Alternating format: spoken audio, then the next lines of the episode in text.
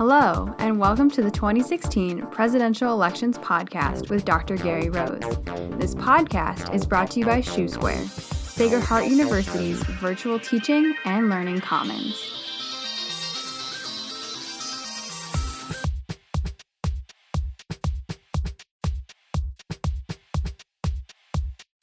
Hello, everyone. Welcome to this week's Election 2016 we started off the week with a debate from our potential vice presidents, which I think a lot of I think was one of the more decisive battles of this election so far. People seem to have very conclusive opinions on it. we also have seen a lot of movement in the polls thanks to both a presidential debate and a vice presidential debate in the last couple weeks. So we're going to lead off into some swing states and see where this election is trending with only 33 days left. Yeah, hi Bridget. Um, wow, things do not look good for Donald Trump right now with 33 days left um, to November 8th. Uh, there's a whole range of developments that have taken place which are not moving in his direction. As you said, uh, the swing state polls are not favorable to Donald Trump. And here's some uh, some data from uh, Real Real Clear Politics. The averages, you know, based on multiple polls in, in, in these various states. But right now, as we speak, um, Hillary is up by two points in Florida. in Ohio, uh, Trump is leading by two points. That's to his advantage, and that's the only one really. Pennsylvania, Hillary is up by six points. Now you got to realize, you know, that's that is above the margin of error. Uh, Michigan, of course, you know, Trump, as you well know, um, has been waging what he calls a Rust Belt strategy but uh, I don't know how that's developing. Hillary is ahead in Michigan, again, according to the RCP average, by seven points. Uh, it's real close in North Carolina within the margin of error. She's only up by 1.3 there. Colorado, she's pulled ahead by 3.3. But you know something? To uh, in Colorado, as far as the Trump campaign is concerned, he was down by um, by a much larger margin just uh, maybe uh, two weeks ago. So it seems to be tightening up in Colorado. Nevada, she's ahead uh, by only 1.4, which is again within the margin of error. Interestingly enough, she's also up by two in Arizona. So, quite frankly, with the exception of Ohio, as we look at the uh, the real clear politics figures, uh, things are not looking very good for for Donald Trump right now. You know. Um, even if he even if he is able to uh, reverse the um, his downward slide in, in some of these states like Florida and, and North Carolina, Hillary can still win the electoral college, you know, and get that 270 electoral votes. So right now, I would say with um, you know just slightly over a month left to the election, um, there, there's there's things are looking, I would say, very good for, for Hillary Clinton looking at these states, of course, the country has blue states and red states that neither campaign is terribly worried about at the moment. But there are these critical purple states in the middle, mm. some of which you know could be a lost cause for either candidate. What what states are critical for each one? You know, Donald Trump is up in Ohio, and no Republican has ever won the presidency without yeah. Ohio. What is what's is there a uh, similar linchpin state for Hillary Clinton? Yeah, yeah. Well, as you mentioned, Ohio is critical uh, for for Donald Trump, but Pennsylvania seems to be really the state that everyone is talking about. That if if Trump cannot win Pennsylvania, there's a very real chance that he's going to lose the election, and that really does seem to be the linchpin. You know, with 20 electoral votes. Mm-hmm and um, in, in many ways, you know, they've often said that there are three key states in this whole election, you know, Florida, Pennsylvania, and Ohio. And right now, Hillary, I think, has two, you know, in her column. Uh, and again, Ohio could flip back too. Who mm-hmm. knows how that's going? You know, the governor of Ohio is not in uh, is not working very hard for Donald Trump, as you know, and so I think that really the linchpin, if you will, is is Pennsylvania for her. And if she can hold on to Pennsylvania, if she can crack North Carolina as well, mm-hmm. you know, North Carolina's turned into, interestingly enough, a swing state. It used to be real red, you know, Republican territory. Obama was able to win North Carolina if I recall correctly, in 2008. Then Romney got it back right in, in 2012. But it looks like maybe uh, the Democrats will reclaim North Carolina um, again. So I would say though that the uh, the real linchpin, as you as you say though, is is really Pennsylvania. I think so. And I think that's really interesting. So I remember when I was looking at the original presidential debate coverage we have data science scientists that can pin these these critical swing voters down to a, a science, and they were saying Philadelphian suburban women. That is who's going to decide the election in Pennsylvania, and it could very much decide in this country. I think you're right. Suburban women and and white suburban women, what we're talking about, really is going to be, I think, in many ways, one of the real critical swing votes in this election. And right now, as you say, there is a gender gap uh, going on between the two candidates. And right now, white suburban women, uh, and they do vote in very high numbers, very important. Um, they, they clearly are in Hillary's column. And, you know, uh, white educated suburban women. Those, those actually, those women at one time were voting Republican, but in this election, they seem to have clearly drifted over into the, the Democratic column. And uh, I don't know how Trump's going to get them back in light of, um, you know, the whole gender issues that are being discussed in, in conjunction with this campaign. So I think you're right that uh, they could they could prove to be the critical swing vote. You know, we know the cities are going to go for Hillary, but then it's the suburbs where the election will be decided, and who's going to decide the outcome in these suburbs? Just as you said, white suburban women. And it's interesting to look at because obviously Donald Trump is not well known for his great relationship with women, No. although he might disagree with that. Yeah. Uh, but that's it's kind of interesting to see if that's playing down the ballot. Of course, you focus very much on the presidential election, but I think it's interesting the GOP is like relying on on a um, voters who vote both ways down the ballot. They're not looking for people who are going to vote one way. They're going to vote both ways on one ballot. How is like how does that dynamic play out when you're looking? You know, how are these swing voters going to in, impact this election if they can really get people to break party lines on a ballot? Yeah. What is that? Who's going to benefit from that? Who could it hurt? Yeah, well, you know, we do know that there's an awful lot of straight ticket voting lately in, in American politics. But if they were, if they're able to pull uh, these white suburban women, as you say, who really should be in the Republican column onto the onto Hillary's side, that's probably going to uh, result as well in some. I think this is what you're getting at, in, in maybe some. Um, Interesting developments in the Senate and congressional races as well, the Yes, down ballot races. definitely. That's what you're getting at. And I think that uh, white suburban women, if they go with Hillary, will probably go straight down the ticket. You, know, so? yeah, well, I do, I, because split ticket voting is is really declining, and we do know that the top of the ticket really structures the way people think about the down ballot. Mm-hmm. And so, um, you know, if we if uh, if we see some changes in the Senate races. I think uh, I think you really nailed it. I think that it's probably again the white suburban women who will be who have been convinced to vote for Hillary. I think could possibly follow through, you know, and and then we could end up seeing possibly a Democratic Senate or maybe a tie, you know, 50-50 um, as a result of their voting behavior. In which case, the vice president becomes very critical. in, in which case, uh, should Hillary win, then Tim Kaine really is the tiebreaker, and uh, the the Democrats then control the Senate. You're right. So uh, I think you you've talked about a very interesting demographic here, and you hear an awful lot about you know women voting and African Americans voting, but the but you really are, are very I think perceptive when you really target white suburban women. That's I think really um, you talk about a linchpin. I think that could be really the linchpin in this election. That's a really great point on your part. So this really decisive faction. Do you you said before that they traditionally been Republican voters? Yeah, they are have not been. traditionally Democratic. That's right. That's right. Many of them.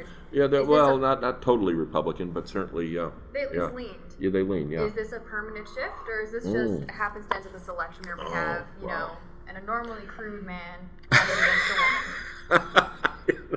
You know, is this, Normally is this a Yeah. perfect storm, or is this a shift? Well, this is this is a great question, and as you know, um, the project I'm working on, I think the last chapter has to be uh, what's become of the two parties as a result of What this. to do after this? Is there a realignment taking place? And yeah, I think it is possible that that is occurring. The uh, the composition of the Republican Party is changing, and I it is possible that. Uh, we do have white educated voters, many of whom w- could possibly be women, uh, could realign themselves with the Democratic Party. And um, I think the Republican Party, after this election, could possibly have lost a key constituency to the Democrats. Is it an anomaly? Is it just this election? Uh, you know, it's going to take another election for us to really know that. But if in fact the Republican Party is perceived as the party of Donald Trump among among this demographic that we're discussing right now, uh, they're not coming back. Mm-hmm. They're not coming back. It's going to take a lot to reform it that. It really image. will. It really will. It'll take a lot. Yeah, I think that uh, that's one of the real fascinating things about this election is the uh, the realignments that are I think going to you know play out here and, and which can restructure the composition of the two parties when it's over. And um, I can't wait to start analyzing that. And we've spoken about this before on the podcast. Sure. But the millennial generation that has really that if we showed up in our true numbers, we could saturate this election. We usually don't, but we could. Yeah. How will this election, which is such an odd storm of an election, how's that going to shape us moving forward? Yeah, again, you know, your generation's pretty liberal. That's for sure on a whole range of issues. And uh, I, you know, we, I was looking at a Harvard study a while back, and it really did suggest that millennials, if they vote, they will probably, they, of course, you know, they supported Bernie Sanders largely, but without him in the race, but, you know, I think they feel they've kind of lost one of their heroes. But nevertheless, um, it, it's going to be a Democratic vote. Mm-hmm. It is. Yeah, I mean, some some will peel off and vote for Donald Trump. Certainly, some will vote for Gary Johnson. But in the end, I think your generation is going to align itself with Hillary Clinton. I do, I do believe that. The turnout will be low, though. I think a lot of people are going to stay home in your generation. Oh, but in definitely. the end, but in the end, um, let's face it, it is a, uh, a generation that's that's going to be participating more and more in politics, and I think it's going to uh, contribute to a, uh, you know, another another important dimension of the Democratic coalition. That's how I see it. Do you think there'll be an increased emphasis in future elections on breaking party lines on a ballot with our generations? I mean, we make up such a large point of the demographic of, of the, the voting population at this point. No, we don't turn out at this point, but hopefully that will change mm-hmm. as we as we get older and as we you know get more yep. invested in the political process. Mm-hmm. Is that kind of the Republicans' best hope? Is that how you save this generation?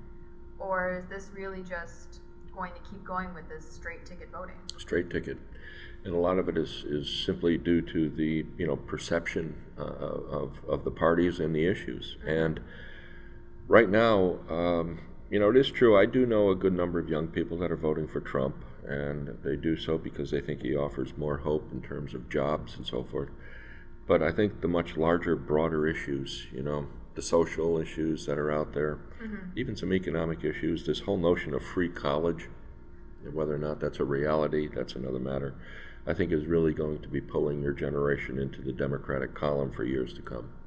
Interesting. And of course, we had the VP debate yes. this election. And I think it's really funny. Look at all the headlines. And demographically, Tim Kaine and uh, Mike Pence aren't all that different. You know, around the same age, white men, both have family in the service you know, both have had long careers in government, both very much faithful people. Yes, that's right. And yet they come off as two very, they're very different politically. I think we saw a little bit of that in the debate, although there's a lot of interrupting going on. Uh, and I think that does speak to voters, and especially young voters, as seeing, and as, as we've mentioned before, these white suburban women who are going to be so mm-hmm. critical. It really speaks to women because Mike Pence and Tim Kaine could not be any more different on, the, on women's issues. Very different.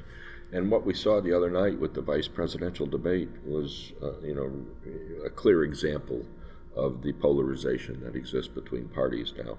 Mm-hmm. And you're right, the, the demographic characteristics of the two individuals are similar, you know, and, and also uh, Pence being a governor, Kaine was a governor, you know, uh, Pence was in Congress, Kaine is a senator. Um, but yet, um, the I mean, position. You take away their party affiliations, they're basically almost the same person. Almost the same person. yeah, I know. They really are. Yeah, yeah, I know. But yet, their their views on issues are so diametrically opposed to one another, and um, I think that uh, you know I, I, I, would agree with you that the um, the divisions between Democrats and Republicans were, were simply personified mm-hmm. in many ways by those two candidates. Um, it was an interesting debate. But uh, it, it, you know, I think that Trump needed a little bit of uh, uh, a little bit of help from Pence, and I think he got it. yeah. Yeah, and I'm looking at a CNN poll here in front of me, which showed that at least 48% of the people felt that Pence won the debate versus 42% of Kaine. Um, did he necessarily win on the issues? No, I don't think so. I think what really um, is reflected in this poll is a lot of people felt that Tim Kaine simply cut him off far too many times, Constantly. interrupted him, and the way he conducted himself at the debate, I thought was really unfortunate. I was disappointed, quite frankly, too, with uh, the debate moderator that she didn't, uh, you know, get more control of this debate. But someone in the morning said, "Well, you know, Tim Kaine used to be a litigator, and so that showed up." But still, you know. Even in a trial, you don't cut somebody off when they're speaking. Yeah. So that, that I didn't. That didn't wash for me at all. I just thought that Tim Kaine acted in a very, um, you know, I don't know, a very boisterous and disrespectful way when, when Mike Pence was speaking. And I think that's reflected in the six point difference in this CNN poll.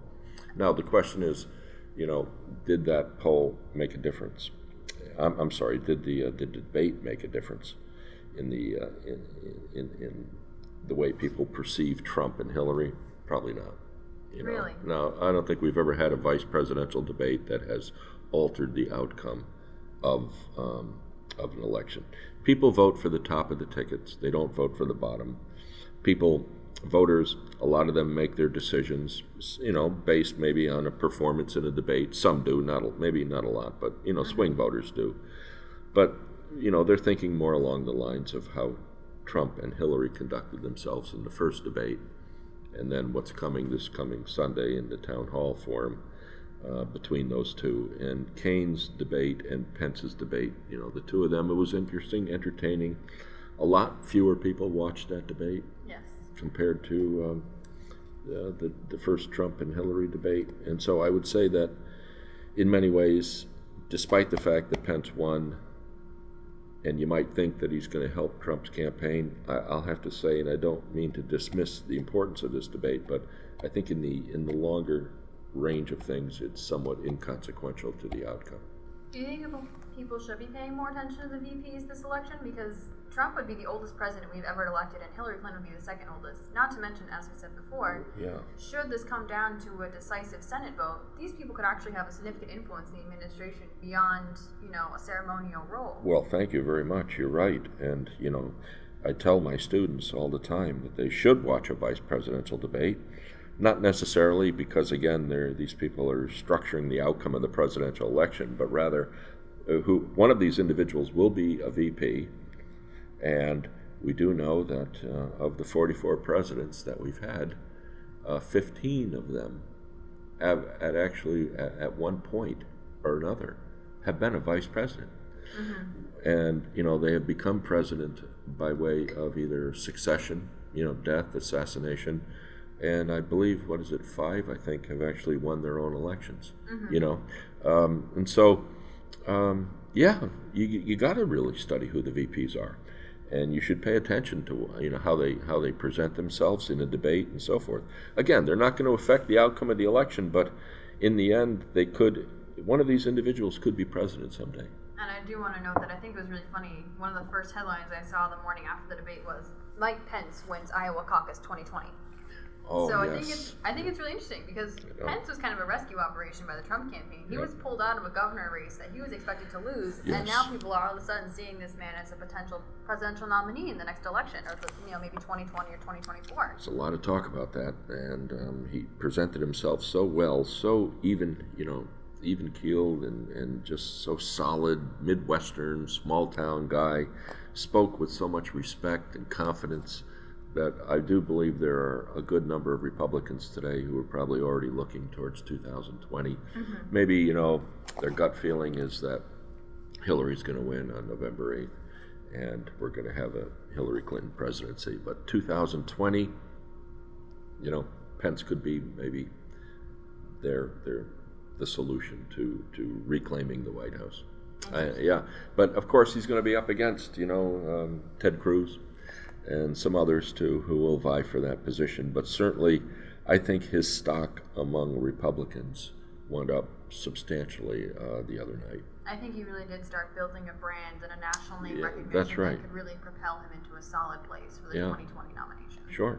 And and I would venture to say that there are probably some people who are thinking, as I did, quite frankly, that if he was at the top of the ticket and conducted himself that way, he could possibly beat Hillary Clinton on November 8th.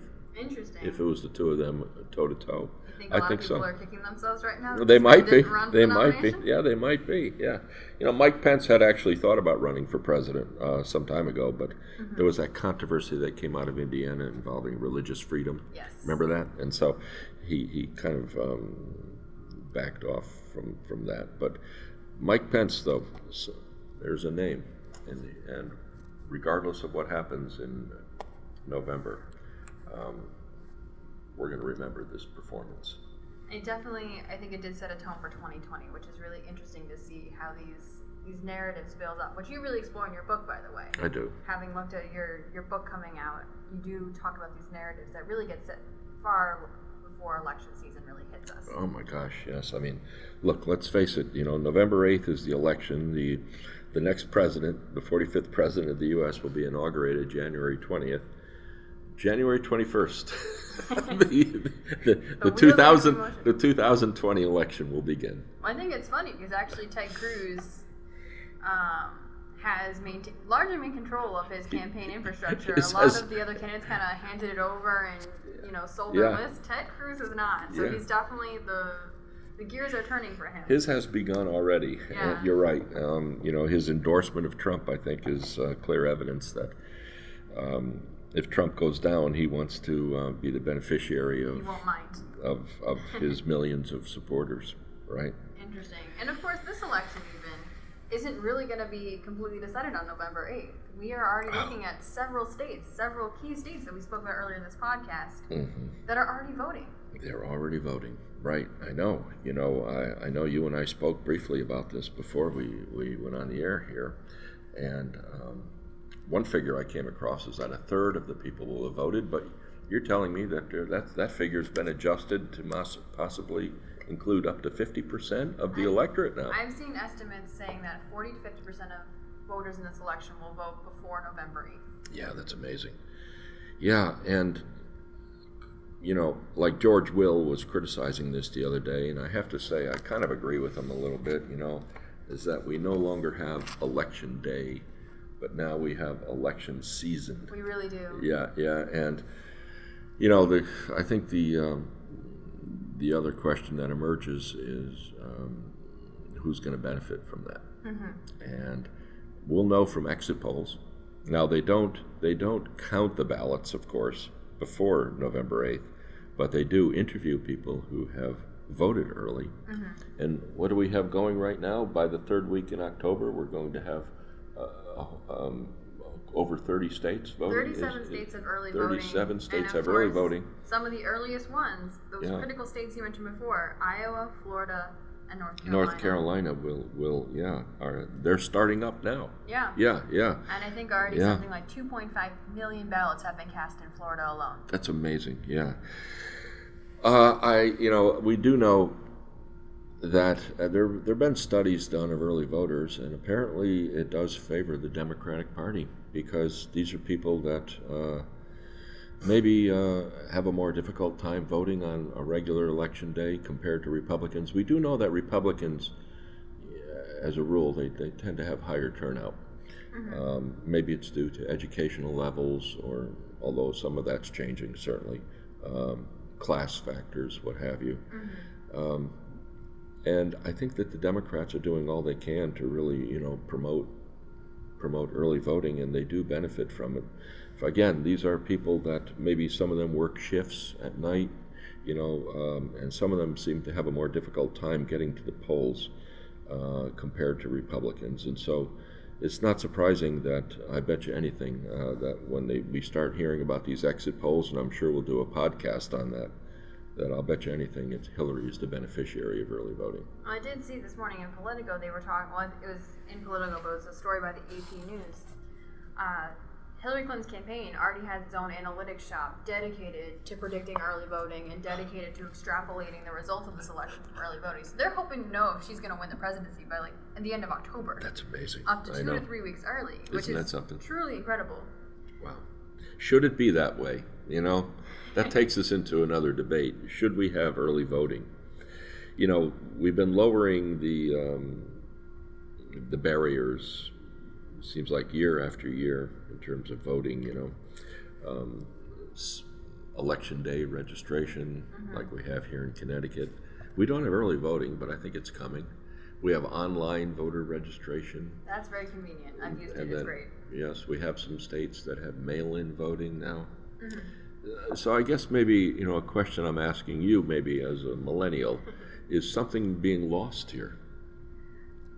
I mean, as far as something being lost, I've only really been paying attention to the last two presidential elections. Yeah. So maybe my experience is a little limited. Personally, I you made me do this once. You made me jump in on a debate about early voting. Yes. In I, class. Re- I, I was not that. I was not supposed to be in on that debate. You, you drafted me. Yeah. I remember I that. Yeah.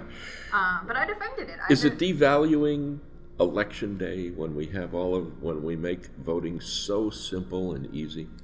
I think looking at my generation and coming from my generation, we're one, we are people who are used to having our lives facilitated by technology.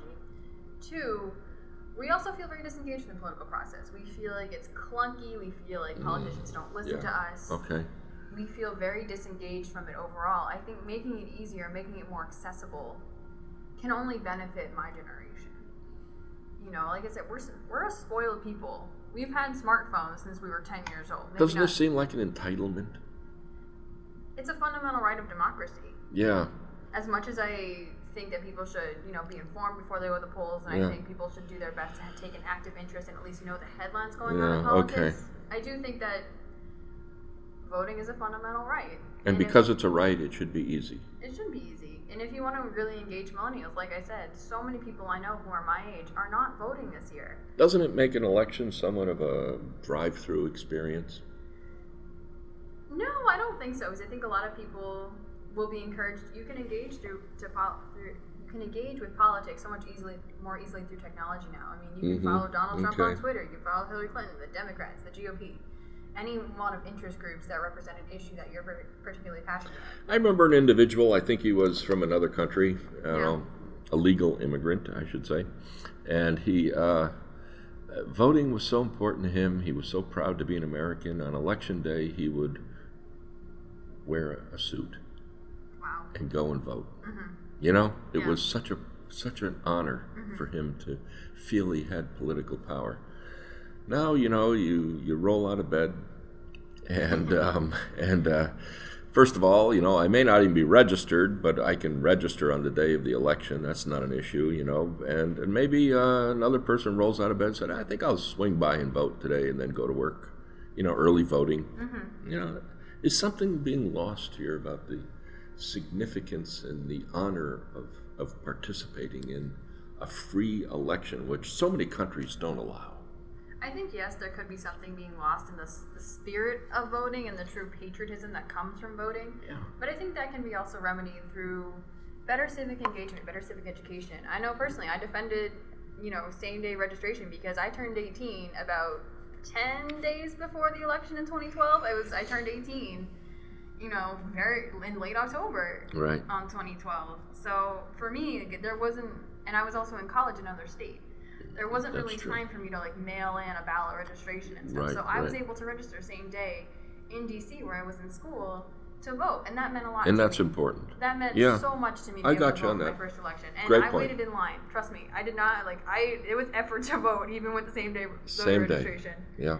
Um, and the fact that I could come home and change my registration online and sure. just switch to a Connecticut registration. Again, it just made it so much easier. And I know I have two siblings in college who are maybe not super as politically engaged as I am, and they're turning 18. So for them, it's also really great that I can send them resources that explain voting, explain how to do it from college. Okay, all right. Well, that's that's an interesting millennial perspective, and I respect that. I do. So a lot is happening, but right now, I think as we speak, here we are. 33 days out.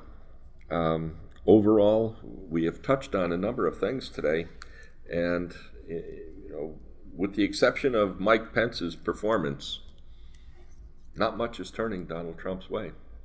The early voting is going to affect his campaign. The swing state polls, uh, I think, suggest that Hillary has got the momentum right now. Mm-hmm. Now, you know, the, I think what we haven't examined and what we, we haven't explained is why things are moving in her direction and not his. And I think a lot of that has to and do. And is there time to fix it? Is Can- there time to fix it? can this ship still be righted? Yeah, yeah. Now you know, uh, just in the time remaining here, um, obviously his performance on the first debate, I think, definitely hurt him.